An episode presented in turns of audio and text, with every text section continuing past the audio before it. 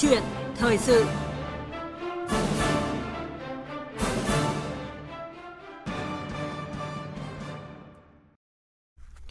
Thưa quý vị và các bạn, ngày này cách đây 45 năm, ngày 20 tháng 9 năm 1977, lễ thượng cờ Việt Nam chính thức được tổ chức tại trụ sở Liên Hợp Quốc, ghi dấu ấn Việt Nam trở thành thành viên thứ 149 của tổ chức đa phương lớn nhất hành tinh này. Sự kiện cũng khẳng định sự ghi nhận của một tổ chức toàn cầu và cộng đồng quốc tế đối với một nước Việt Nam hòa bình, thống nhất, độc lập, tự do và dân chủ.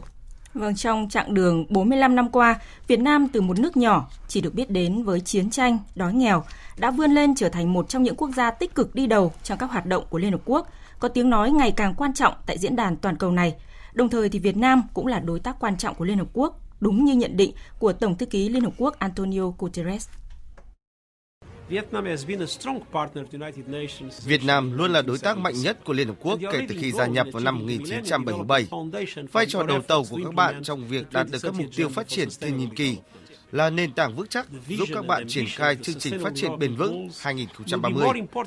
Tầm nhìn và khát vọng của các mục tiêu phát triển bền vững sẽ trở nên quan trọng hơn bao giờ hết khi chúng ta phục hồi sau đại dịch COVID-19. Việt Nam đã và đang có những đóng góp quan trọng trong việc ủng hộ hòa bình bền vững. Nhìn lại chặng đường 45 năm đồng hành của Việt Nam trong Liên Hợp Quốc, từ tham gia tới việc đóng góp cho sự định hình của tổ chức đa phương này – Thực hiện những mục tiêu sứ mệnh vì hòa bình tiến bộ và thịnh vượng chung toàn cầu là nội dung của câu chuyện thời sự hôm nay với vị khách mời đang có mặt tại phòng phát thanh trực tiếp là đại sứ Phạm Quang Vinh, nguyên thứ trưởng Bộ Ngoại giao, nguyên đại sứ Việt Nam tại Mỹ. À, quý vị và các bạn quan tâm đến nội dung này, à, xin gọi đến số điện thoại 0243 934 1040 à, để kết nối với chương trình và khách mời. À, và bây giờ thì xin mời biên tập viên Thanh Huyền cùng vị khách mời bắt đầu cuộc trao đổi. Dạ vâng. À, trước hết thì xin chào và cảm ơn đại sứ Phạm Quang Vinh đã tham gia cùng chúng tôi trong chương trình hôm nay. Xin chào các quý vị thính giả và xin cảm ơn VOV. Dạ vâng. À, trước tiên thì có lẽ xin mời à, đại sứ và quý vị à, chúng ta cùng nhìn lại cái nỗ lực của Việt Nam à, gia nhập Liên Hợp Quốc ngay từ những ngày đầu đất nước giành được độc lập. Ngay khi giành độc lập năm 1945, Việt Nam đã bày tỏ nguyện vọng tham gia Liên Hợp Quốc. Ngày 14 tháng 1 năm 1946, Chủ tịch Hồ Chí Minh đã gửi bức điện tới đại diện ba nước lớn tại Liên Hợp Quốc là Mỹ, Liên Xô và Trung Quốc – yêu cầu công nhận nền độc lập của Việt Nam và xin gia nhập tổ chức này. Sau hai cuộc kháng chiến trường kỳ đến năm 1975 khi đất nước hoàn toàn thống nhất, quá trình vận động Việt Nam vào Liên Hợp Quốc mới được tiếp tục. Năm 1975, lần đầu tiên Việt Nam có đại diện xuất hiện trước Liên Hợp Quốc để đệ đơn xin gia nhập vào tổ chức này. Phải đến năm 1977, với sự ủng hộ tiếp tục mạnh mẽ của bạn bè quốc tế và khi nước Mỹ có tổng thống mới thì tình thế mới thay đổi ngày 20 tháng 9 năm 1977, Việt Nam chính thức gia nhập Liên Hợp Quốc. Vâng, là một nhà ngoại giao cấp cao đã trải qua rất là nhiều vị trí và từng công tác à, hai nhiệm kỳ tại phái đoàn thường trực à, Việt Nam tại Liên Hợp Quốc ở New York, Mỹ. Thì à, những cái dấu mốc của ngoại giao đa phương như là cái hành trình à, 45 năm Việt Nam gia nhập Liên Hợp Quốc ừ, ngày hôm nay ạ, thì hẳn là khiến cho đại sứ có rất là nhiều cảm xúc. Và nếu để nói một cách ngắn gọn, có lẽ là hơi khó đấy ạ, nhưng mà à, đại sứ nói gì về 45 năm này ạ? À, thực sự rất nhiều cảm xúc đối với ngày hôm nay bởi vì tôi đã từng làm Liên Hợp Quốc.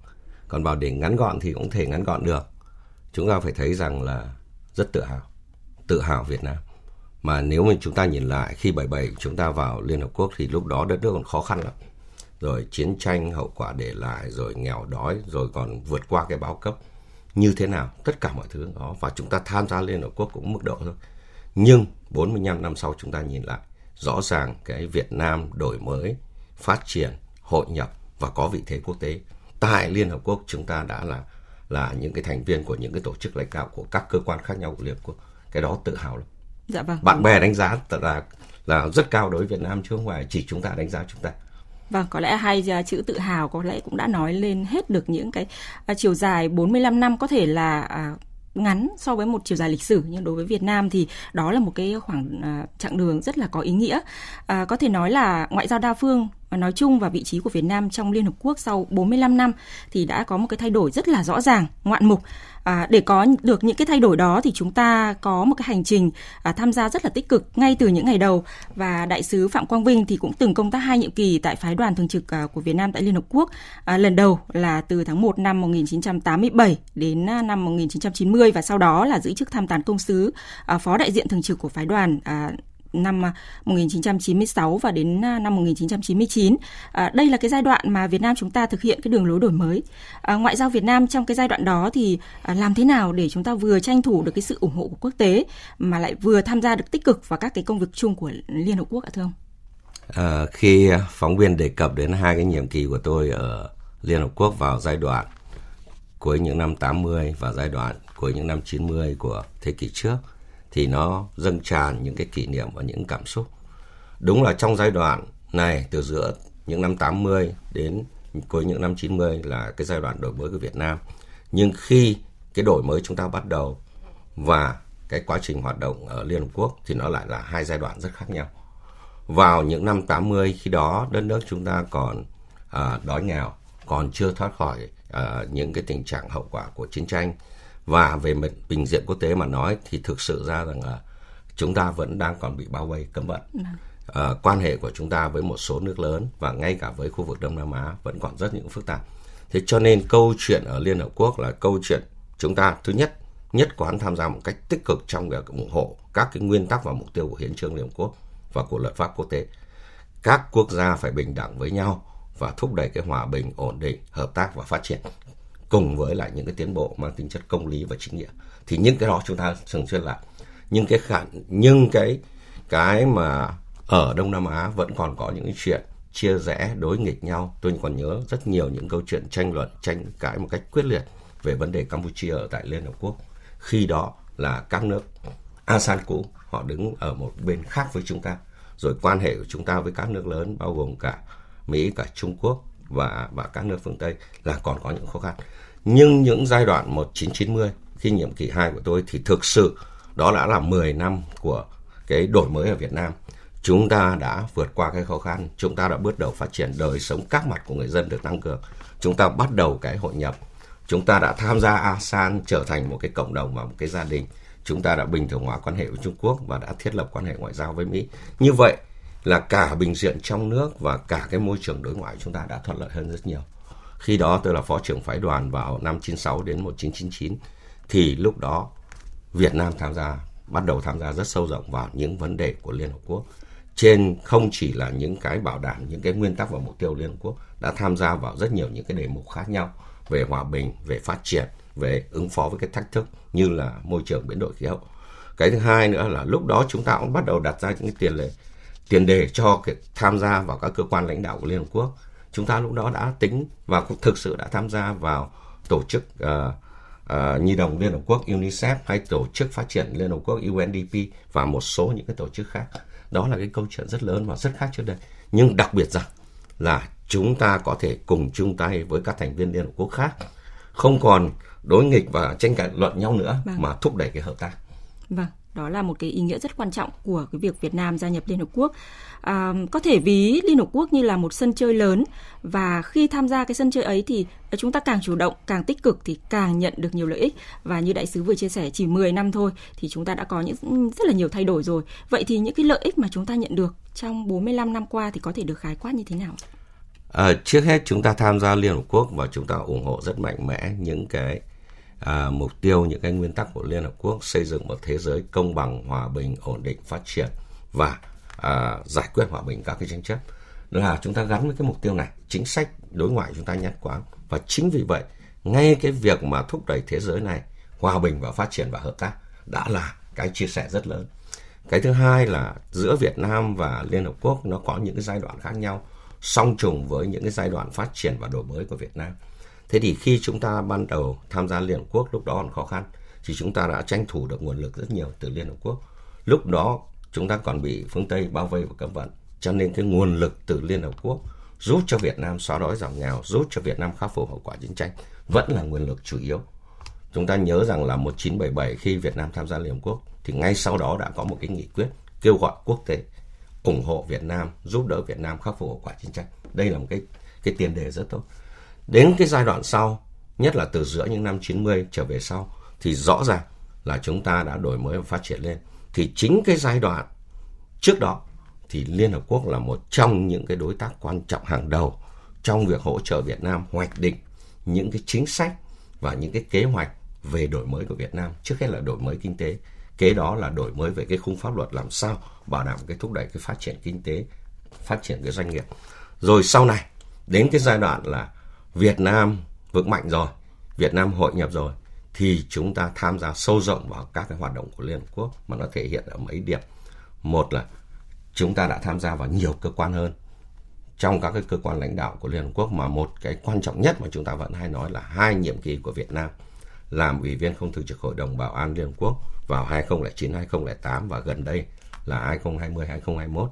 Cái thứ hai nữa là chúng ta tham gia vào hoạch định những cái chương trình nghị sự lớn của thế giới mà thông qua Liên Hợp Quốc, tức là những chương trình của Liên Hợp Quốc.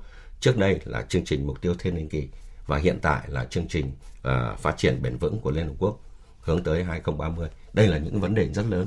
Cái thứ ba nữa là chúng ta đã thúc đẩy cái chủ nghĩa đa phương mà trong đó trung tâm là Liên Hợp Quốc trong cái phát huy cái vai trò uh, thượng tôn pháp luật về pháp luật quốc tế. Cái thứ hai là thúc đẩy cái hòa bình hợp tác giữa các nước và cái thứ ba nữa là giải quyết các cái vấn đề toàn cầu mà không một quốc gia nào có thể tự mình giải quyết được. Phải thông qua chủ nghĩa đa phương thông qua liên hợp quốc và thông qua các cái nỗ lực hợp tác của tất cả các nước.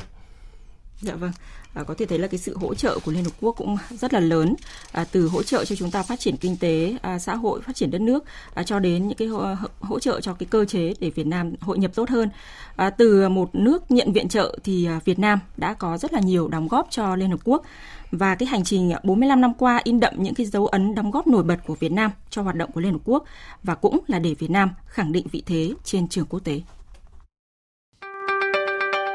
Việt Nam đã hoàn thành 8 mục tiêu phát triển thiên niên kỷ trước thời hạn năm 2015.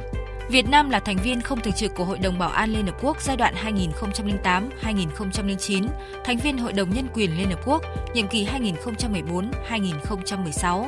Năm 2019, Việt Nam lần thứ hai được bầu vào Hội đồng Bảo an nhiệm kỳ 2020-2021 với số phiếu cao chưa từng có trong lịch sử của Liên Hợp Quốc, đồng thời đảm nhiệm vai trò này thành công trên nhiều mặt, được bạn bè quốc tế đánh giá cao. Việt Nam cũng đã thúc đẩy một cách hiệu quả các sáng kiến trong khuôn khổ Liên Hợp Quốc như giới thiệu và thúc đẩy Đại hội đồng Liên Hợp Quốc thông qua nghị quyết về Ngày Quốc tế phòng chống dịch bệnh ngày 27 tháng 12, thành lập và đưa vào hoạt động nhóm bạn bè Công ước Liên Hợp Quốc về luật biển UNCLOS 1982 với 113 nước tham gia.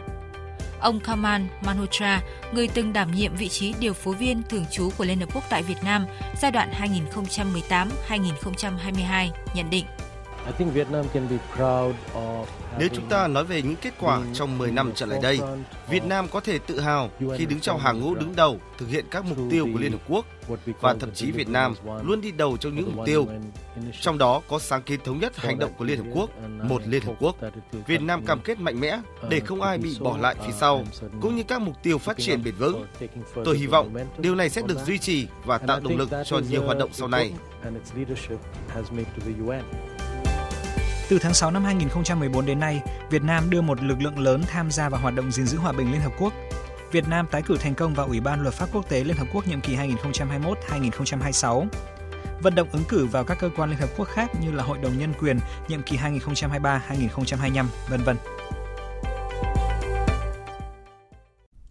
Vâng, có thể nói những à, thành tựu và đóng góp có trách nhiệm của Việt Nam vào các vấn đề của thế giới thì đã tạo ra thương hiệu Việt Nam trong cái hoạt động ngoại giao à, đa phương, trong đó có hoạt động ở Liên Hợp Quốc. À, điều này thì được cảm nhận ra sao khi mà đại sứ tiếp xúc với các nhà ngoại giao quốc tế? À, khi tôi à, đi tham gia hoạt động ngoại giao và gặp gỡ bạn bè quốc tế, bao gồm cả lúc đang làm về ASEAN hay là lúc à, làm đại sứ ở Mỹ, thì thấy một cái cảm giác chung rất là có ba cái chữ mà tôi muốn rất nhấn mạnh. Họ nói nhiều lắm. Vâng. nhưng đó là một Việt Nam tin cậy trách nhiệm và có vị thế. Tại sao nói Việt Nam tin cậy? Việt Nam tin cậy thứ nhất là những cái cam kết của Việt Nam trong cái chương trình hợp tác của quốc tế trong cái tham gia với bạn bè thì chúng ta làm tròn cái trách nhiệm của mình. Chúng ta thực hiện những cam kết với một nỗ lực cao nhất. Cái thứ hai nữa tin cậy là chúng ta đóng góp vào những cái mục tiêu chung của Liên Hợp Quốc căn cứ vào các nguyên tắc của hiến trương căn cứ vào cái lợi ích của tất cả các quốc gia căn cứ vào cái đan xen hài hòa giữa lợi ích của quốc gia mình với lại các quốc gia khác. Thế còn nói về trách nhiệm ấy, thì chúng ta coi những cái vấn đề chung của liên hợp quốc là những cái vấn đề ưu tiên của việt nam. Chúng ta thấy rằng là hòa bình ổn định hợp tác chắc chắn là rất nhất quán với những cái nguyên tắc chỉ đạo trong cái chính sách đối ngoại việt nam.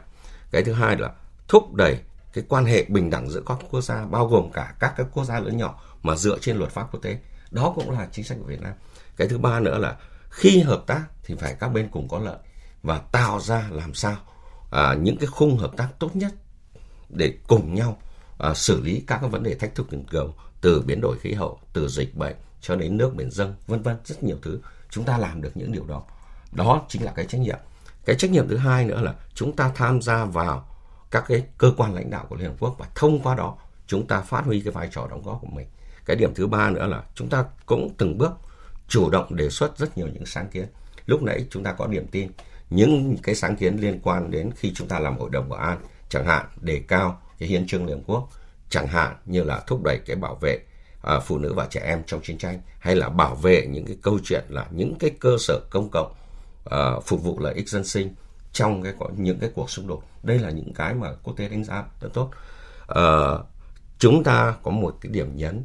Ngoài những cái vấn đề tham gia và phát triển chung hợp tác chung thì đúng là từ 2014 đến nay chúng ta tham gia lực lượng gìn giữ hòa bình đã tạo một cái dấu ấn rất lớn trong cái quan hệ quốc tế bạn bè đánh giá rất cao. Chúng ta tham gia ở, ở, ở các lực lượng gìn giữ hòa bình của Liên Hợp Quốc các phái bộ ở đấy ở châu Phi. Chúng ta không chỉ thể hiện cái mục tiêu là đóng góp vào hòa bình ở đó. Mà thực sự chúng ta còn gắn với người dân đưa cái kinh nghiệm của Việt Nam với với người dân ở châu Phi như thế nào. Cuối cùng là vị thế. Thì rõ ràng cái vị thế này nó vừa là cái kết hợp những cái thành quả mà chúng ta 45 năm qua đã làm được ở Liên Hợp Quốc nhưng nó còn là vị thế đổi mới của đất nước hội nhập của đất nước. Chúng ta có quan hệ tốt với khu vực chúng ta có quan hệ tốt với thế giới. Chúng ta đã hội nhập uh, toàn diện và sâu rộng đặc biệt về kinh tế chúng ta hội nhập với khu vực từ cái chiều rộng, nhưng bây giờ chúng ta hội nhập cả những cái hiệp định thương mại mà thế hệ mới chất lượng cao, tiêu chuẩn rất cao nó điều đó cho thấy là một Việt Nam đã đủ năng lực và ngày càng có nhiều vị thế để có thể đóng góp với quốc tế nhiều hơn, trong đó có Liên Hợp Quốc. Dạ vâng tin cậy có trách nhiệm và vị thế ba cái từ này của bạn bè quốc tế đánh giá đối với Việt Nam à, thực sự rất là ý nghĩa và à, như vậy thì với những cái gì đã đạt được trong 45 năm qua khi mà tham gia Liên Hợp Quốc thì à, theo đại sứ chúng ta có thể tự tin khẳng định là Việt Nam từ một thành viên à, tham gia đơn thuần thôi thì đã trở thành cái nhân tố góp phần định hình cho cái thể chế đa phương này chưa? Tôi rất nhất trí với đó nhưng chúng ta phải đặt nó trong một cái bối cảnh rộng lớn hơn. À, khi ban đầu chúng ta có những cái giới hạn hơn trong cái tham gia Liên Hợp Quốc vào những năm 70, 80. Nhưng ngay lúc đó chúng ta cũng đã đấu tranh bảo đảm rất mạnh mẽ những cái nguyên tắc của hiến trương, cái sự bình đẳng và công bằng trong xử lý các vấn đề quốc tế và trong quan hệ giữa các quốc gia.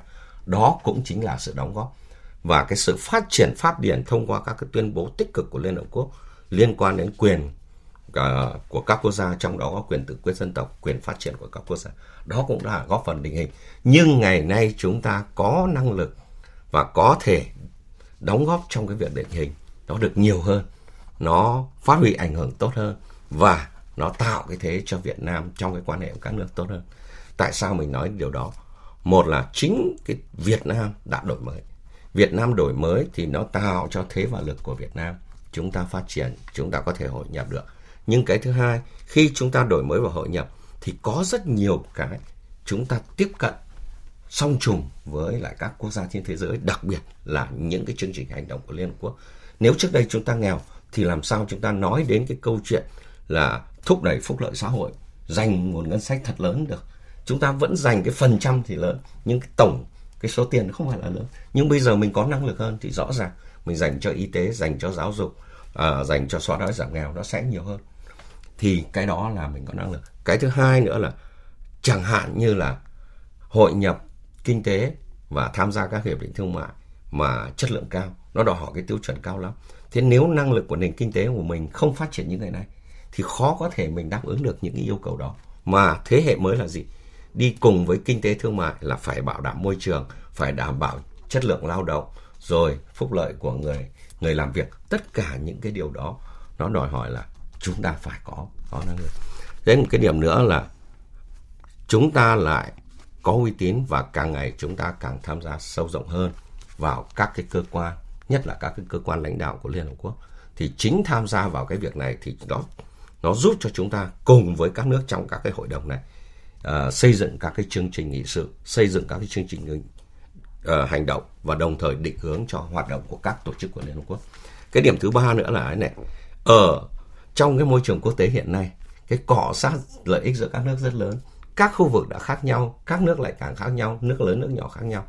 Cho nên Việt Nam có vị thế và Việt Nam dựa nguyên tắc. Cho nên chúng ta có thể là cái chất xúc tác rất lớn trong xây dựng các đồng thuận ở Liên Hợp Quốc chính cái địa hình đó là là cái điều đó. Vâng, định hình à, rõ ràng ngoài việc à, chúng ta tham gia tích cực để à, định hình luật chơi tại à, diễn đàn đa phương lớn nhất hành tinh này thì à, Việt Nam chúng ta à, như ông cũng vừa đề cập là chúng ta đã thể hiện là một cái thành viên có trách nhiệm trong cái việc là lan tỏa những cái ý nghĩa tốt đẹp của Liên Hợp Quốc à, đó là gìn giữ hòa bình, chia sẻ để chúng ta có thể xây dựng một cái cuộc sống à, thịnh vượng hơn. À, từ cái chính sách chủ trương à, thúc đẩy cái đối ngoại đa phương của Đảng và Nhà nước thì mỗi người dân Việt Nam cũng rất là nỗ lực để đóng góp cho cái định hướng chung đó. À, và lực lượng mũ nổi xanh là một trong những lực lượng như vậy và ngay sau đây chúng ta sẽ cùng phóng viên à, Bích Ngọc gặp gỡ những cái chiến sĩ trẻ đầy khát vọng và hoài bão qua phóng sự sau đây. Khát khao được ươm mầm xanh hòa bình, mầm xanh của hy vọng đang được những người lính mũ nổi xanh Việt Nam ấp ủ. Thượng úy trẻ Lê Đông Trường nói: Mong muốn bản thân em là nhất cố gắng hoàn thành cái nhiệm vụ cấp trên giao và cái hai là hỗ trợ giúp đỡ người dân là cách trồng trọt, chăn nuôi để giúp cho cái cuộc sống của họ ngày một tốt hơn. Mong người dân nước bạn có thể tự dựng được những ngôi nhà vững chãi thay cho những túp lều đơn sơ.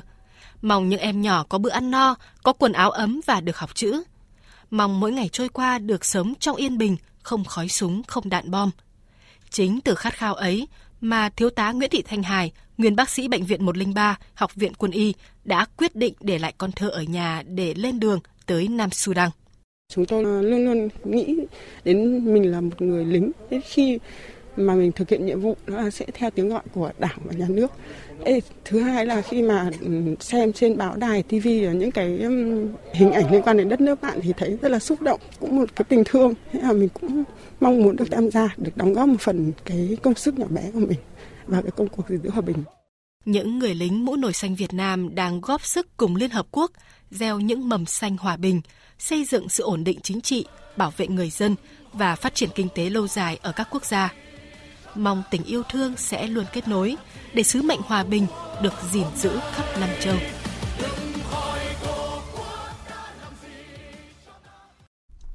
À, vâng, à, thưa đại sứ Phạm Quang Vinh ạ, à, theo đại sứ thì ờ, Việt Nam chúng ta đã lan tỏa những cái thông điệp gì khi mà chúng ta tham gia cái lực lượng gìn giữ hòa bình của Liên Hợp Quốc? Việt Nam được đánh giá rất cao, cả các cái quan chức của Liên Hợp Quốc cũng như là bạn bè quốc tế thì có mấy cái thông điệp. Trước hết là chúng ta ủng hộ cho hòa bình. Thông điệp của hòa bình là thế giới hòa bình khi tất cả các nước đều được hưởng hòa bình. Cái thứ hai là thượng tôn pháp luật quốc tế. Chúng ta chủ trương ủng hộ cái việc là tất cả các cái giải quyết các tranh chấp phải bằng biện pháp hòa bình. Và cái thứ ba nữa, đương nhiên chúng ta tham gia như vậy thể hiện cái trách nhiệm của Việt Nam nhưng đồng thời cũng phát huy cái vị thế của Việt Nam. Dạ vâng. À, tại à, đại hội lần thứ 13 của Đảng thì cũng đã định hướng cái công tác đối ngoại đa phương là chủ động tham gia và phát huy vai trò của các cơ chế đa phương, đặc biệt là ASEAN và Liên Hợp Quốc. À, tuy nhiên, các mối quan hệ quốc tế hiện nay thì khá là phức tạp và cái cách hành xử giữa các nước lớn thì đang chi phối cái trật tự quan hệ quốc tế. Vậy thì theo ông, à, Việt Nam chúng ta cần làm gì để những cái đóng góp của ta cho tổ chức như Liên Hợp Quốc mang lại hiệu quả à, tốt nhất đồng thời vẫn đem lại lợi ích cho chúng ta? Có hai thứ mà chúng ta cùng phải xử lý ở đây. Một là tình hình quốc tế phức tạp phức tạp đây không chỉ cạnh tranh nước lớn mà còn chính những cái vấn đề đặt ra, những cái thách thức toàn cầu như biến đổi khí hậu hay dịch bệnh, nó phức tạp hơn rất nhiều. Cái thứ hai, đương nhiên, cạnh tranh nước lớn. Nhưng cái cạnh tranh này lại còn kèm theo nữa là cái khuynh hướng coi nhẹ hơn cái chủ nghĩa đa phương, cái hợp tác quốc tế, cái luật pháp quốc tế. Nó đòi hỏi rất phức tạp. Thế thì ở đây, chúng ta phải có mấy điểm. Một là, chúng ta phải xứng tầm với những cái chủ trương mới về chính sách đối ngoại và ngoại giao đa phương mà đại hội 13 đã đề ra nâng tầm lên, tham gia sâu rộng hơn và góp phần vào định hình các cái phương hướng hợp tác quốc tế ở tại các tổ chức này. Thì cái này chúng ta phải quán triệt. Làm sao một Việt Nam mới tham gia vào hoạt động của Liên Hợp Quốc phải xứng tầm cái đó. Cái điểm thứ hai nữa là chúng ta phải xử lý những cái phức tạp cho tương xứng uh, với những cái đòi hỏi của cộng đồng quốc tế. Thế thì ở đây phải tranh thủ được thế giới. Mà muốn tranh thủ được thế giới chúng ta phải tham gia sâu rộng hơn. Và cái điểm thứ ba nữa là muốn gì thì gì. Các cái vấn đề quốc tế hiện nay nó liên quan đến rất nhiều bộ ngành phối hợp các kênh đối ngoại và thúc đẩy cái công tác cán bộ ngang tầm với nhiệm vụ là cái cực kỳ quan trọng. Dạ vâng. À, xin được cảm ơn à, đại sứ Phạm Quang Vinh với à, những cái chia sẻ và à, những cái nhận định vừa rồi và đặc biệt là những cái khuyến nghị cho chúng ta trong à, thời gian tới đối với công tác đa phương của Việt Nam. À, thưa quý vị và các bạn, sự hợp tác giữa Việt Nam và Liên Hợp Quốc là một ví dụ điển hình về hợp tác phát triển giữa các nước thành viên Liên Hợp Quốc cũng như là vai trò của Liên Hợp Quốc trong việc thúc đẩy hợp tác quốc tế nhằm giải quyết các vấn đề kinh tế xã hội, à, văn hóa và nhân đạo. À, trong 45 năm qua thì hợp tác giữa Việt Nam và Liên Hợp Quốc đã đạt được những kết quả à, tốt đẹp, à, vừa góp phần à, tăng cường tiếng nói vai trò của Việt Nam, vừa tạo dấu ấn đóng góp của Việt Nam tại Liên Hợp Quốc. À, những kết quả này thì sẽ tạo điều kiện thuận lợi cho những nỗ lực của Việt Nam và Liên Hợp Quốc trong việc à, khắc phục những mặt còn tồn tại, mở rộng và nâng cao hơn nữa hiệu quả hợp tác hai bên, à, hỗ trợ tích cực cho công cuộc phát triển đất nước hội nhập quốc tế của Việt Nam.